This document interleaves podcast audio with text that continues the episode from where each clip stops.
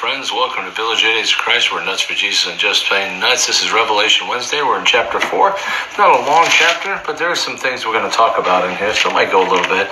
We should finish this chapter today. We shouldn't have to break into two sections. So, um, we just got done last week with all the churches, the seven churches. We compared Laodicea and Philadelphia.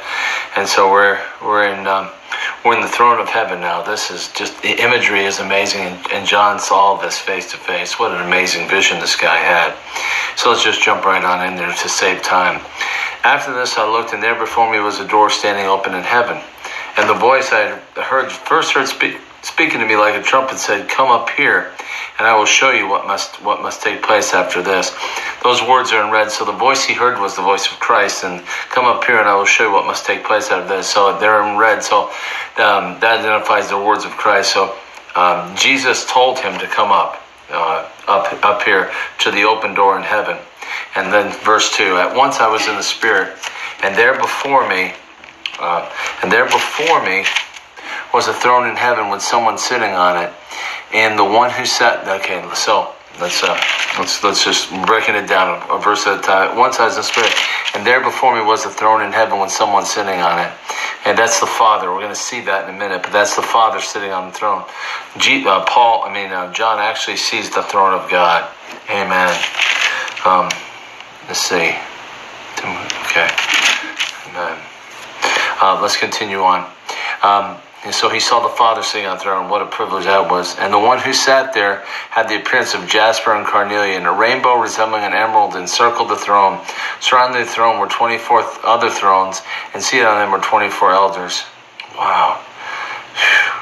The one who sat there had the appearance of jasper and carnelian. He's just bright, beautiful. Um, a rainbow resembling an emerald encircled the throne. a rainbow color, a. Uh, an emerald color rainbow. Isn't that cool? Man, yeah, yeah, he he knew what was going to happen to the regular rainbow from the days of Noah, if you know what I'm saying. Yeah, bad stuff. So he had a rainbow colored rainbow. They haven't corrupted that one yet. They corrupted the regular one, but they haven't corrupted the rainbow colored rainbow. You give them time, they'll read this and go, hey, let's corrupt the rainbow, the, uh, the uh, green colored rainbow. Isn't that wonderful? we screwed the other rainbow up. Let's screw that one up too. Surrounding the thrones were 24 other thrones, and seated on them were 24 elders. Um, the thought on this is that these were that these were glorified people that had been on the earth. Uh, either uh, it, it, this is just at the beginning of the New Testament, so these were probably Old Testament dudes. Um, but there's no real account of their lineage or anything, so it's only speculation on our part. But we know that there's 24 elders uh, sitting on thrones around the throne of God. Whether these are, he created this like Melchizedek, the priest of God, which has no mother or father, no lineage. Whether these guys are like that, or whether they are people, you know, like a Moses type guys that uh, that were on the earth and and and walked tight with God. We don't know. But there were 24 elders sitting around the throne. So we know that. So God's throne is surrounded by 24 elders. And they were dressed in white and had crowns of gold on their head. The white, always in dressed in white, and especially in Revelation, represents the righteous acts. So they, they were righteous, righteous men. Amen. Um, and they were dressed and had gold, crowns of gold heads. So they were glorified. They had, they had gold crowns on their head. From the throne came flashes of lightning, rumblings, and peals of thunder. That represents the power and the glory of God. Remember when I was reading here, the um, uh, down below here, where you know they compared it when when God gave Moses the Ten Commandments and spoke to all the people, and there was thunder and lightning. It just it's a demonstration of His power, how awesome He is. Thunder and lightning is just it's it, it represents power. It's incredible. Um, before the throne, seven lamps were blazing. These are the seven spirits of God. Now. Uh, I wrote down here. It said that's another term for the Holy Spirit. I don't know if I agree with that. I don't know. I mean, I'm not saying that the seven spirits of God aren't tied in with the Holy Spirit, but I don't know if there's a larger thing here that we don't understand right now. That God's Spirit is more. It's not just a, a singular entity, but maybe it exists in, in in a sevenfold entity that we don't fully understand right now. But that's pretty cool. The seven. Um, the seven uh, the, the, seven lamps blazing these are the seven spirits of god and also before the throne looked like a sea of glass clear as crystal so so we see the seven spirits again whether they're tied in perfectly with the holy spirit we don't know but again it represents the the spirit of god and, it, and it's plural it says the seven spirits of God. So, we again, mystery. We just accept what we're reading. That's what John saw. Amen, amen. And, and this is interesting. I looked this one up here. And also before the throne, there was what looked like a sea of glass, clear as crystal. And it says in the commentary, get this, you know, this is interesting. And, and sometimes you read these commentaries, and sometimes it's minutia. But this is, watch this. Okay, this there was the again. Uh, there's uh, also before the throne was looked like a sea of glass clear as crystal. And down in the commentary it says glass was very rare in New Testament times, and crystal clear glass was virtually impossible to find. The sea of glass highlights both the magnificence and the holiness of God. Isn't that a cool interpretation of that? Glass in the New Testament times, glass, because you, you know how they use mirrors, they would polish brass and you could see a reflection in it or polish i think it was brass. They polished some kind of metal and the uh, and and that's what they use mirrors. In old testament times mirrors were made out of metal not out of the glass that we so glass was very, very difficult, almost impossible, especially clear glass. So that imagery would have was spoken to the people of first century who read this account. That crystal clear glass, that will, ooh, must be magnificent. He's got his whole throne is again looked like a sea of crystal clear glass. It wasn't just some little some little bottle crystal clear glass. Oh no, no, this was the sea of crystal clear glass. So it represented the opulence of God, the awesomeness, the magnificent majesty of God. I like that interpretation. That's really cool. Sometimes these footnotes are really helpful and give you a way of looking at it that's different. I like that. Uh, in the center around the throne were four living creatures. And they were covered with eyes in front and in back. The first living creature was like a lion. The second was like an ox. The third had a face like a man. And the fourth had a, was like a flying eagle. Now, they did a commentary on this as well. And now this is interesting. It says it represents different attributes of God. And I don't know if this is true or not. This may just be speculation. Um, it gives these down here. Um, and this is interesting. You'll like this. Okay. The animal like appearance of the four creatures are majesty and power, the lion, faithfulness, the ox, intelligence, the man, and sovereignty, the eagle. So they may, they're actual creatures, but they may represent different parts of God's personality. I thought that was interesting. I thought that was an interesting interpretation right there.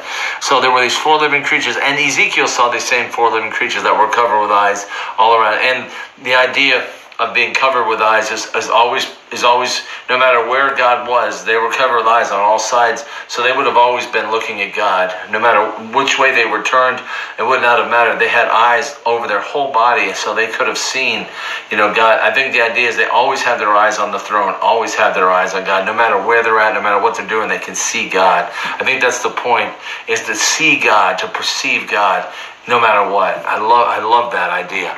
Amen. Um, each of the four living creatures had six wings and was covered with eyes all around, even under his wings.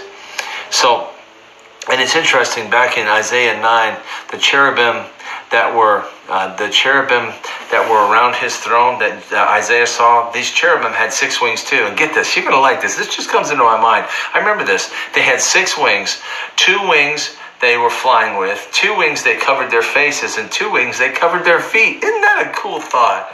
So these cats had six wings. So maybe they were in relation to those the cherubim back in Isaiah uh, nine when you know John sees the throne, he sees the cherubim with the six wings as well. Again, flying, covering their faces, covering their feet. Just an interesting little thing there. I like that kind of stuff. Um, uh, each of the six of them, covered lies all around, even on day and night. Now, here's the key: these guys are around the throne all the time. Before the creatures, um, uh, but but in the center, around the throne. See, they were in the center, right where the throne was. They were right in front of the center. It says, in center, around the throne, were the four living creatures. So again, I don't know whether they were just circling around the throne because it says around the throne. So they may have been walking around the throne, worshiping around the throne. It doesn't say just in front. See, it doesn't say in front of the throne. It says around the throne. So they may have been, you know, just like circling around the throne, just in constant perpetual worship. Uh, just, again, just cool stuff. Right? And, but words matter. The, the, pictures they paint are important. We, I'm trying not to miss these things. I really want to bring this out, bring this to life. And they never stop saying, day and night they worshiped, day and night, never stop saying, Holy, holy, holy is the Lord God Almighty, who was and is and is to come. So all the time they're going, Holy, holy, holy is the Lord God Almighty, who was and is and is to come. They say that constantly, perpetually, all the time. Because it says, yeah, I love this. Day and night, they never stop saying. They're constantly worshiping God, worshiping, worshiping, worshiping. They never stop. Now, this is a cool thought, but this deal like this one. Um, Whenever the living creatures give glory, honor, and thanks to God who sits on the throne and lives forever, the 24 elders fall down before him who, sit, who, who sits on the throne and worship him who lives forever. They lay their crowns before his throne and say, Now, uh, these guys are always worshiping the four creatures. And it says, whenever the four living creatures give glory, honor, and thanks to him who sits on the throne and who lives forever and ever, the 24 elders fall down before him who sits on the throne and worship him for, and, and and worship him who lives forever. So I picture the, I picture these guys always on the always on their faces before God because it says the, the living creatures never stopped worshiping God constantly holy holy holy and it says that whenever they worship God you know they fall down before him so it's almost like they're just laying prostrate before God all because the, four living creatures are always worshiping and these guys are falling down before God whenever they're worshiping Then these guys must be on their faces all the time, probably in a prone, prostrate position, just glorifying God. God. Just, and John got to see all this. Isn't that amazing? Wow. It says, They lay their crowns before the throne and say, You are worthy, our Lord and God, to receive glory and honor and power. For you created all things, and by your will they were created and have their being. Everything is by the will of God as far as creation goes. It was his plan, his idea. He executed, he designed it, he carried it out. Again, you're worthy, O Lord God, to receive glory and honor, for you created all things. All things were created by God. Everything was created by the Father. And by your will, they were created and have their being. So it was his will that brought creation into existence. Wow. And that's the God who is our Father. The God who created. And we're worried you know, Satan is always battling us, trying to get us to worry, trying to get us to, to not to worship like these creatures, trying to get us to go sideways, to, to be stupid, to do dumb things. But man, our God created everything by His will. By His will, He created everything that is. We have to worry about anything. We have to be concerned about our lives at, at any point. No, we don't. But again, that's that being said, we're all struggling with with fear and worry. All of us. You know, look at this last year, year and three months with Corona and all this stuff. Look how much fear came upon the whole world. That Satan's number one job is to put fear on people, so they will not trust God. They'll trust their circumstances over their God. That's the beauty of Job. That's what the devil's trying to get Job to do. Stop trusting God and trust the circumstances, which were all bad during the test. But Job wouldn't do it. We can make the same choice right now to trust our God, not to trust the circumstances. The circumstances are always going to be what they're going to be. But your God, our God, who created all things, is outside of the circumstances of our lives. He's above it, uh, beyond it, and, and He can He can um, bring uh, He can bring good out of all the darkness. He can He can bring life out of all the death.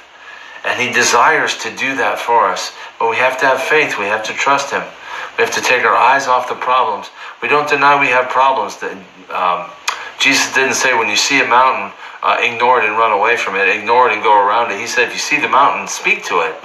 And we're supposed to speak to the mountains in our lives. We're supposed to have no fear of the mountains and speak to them.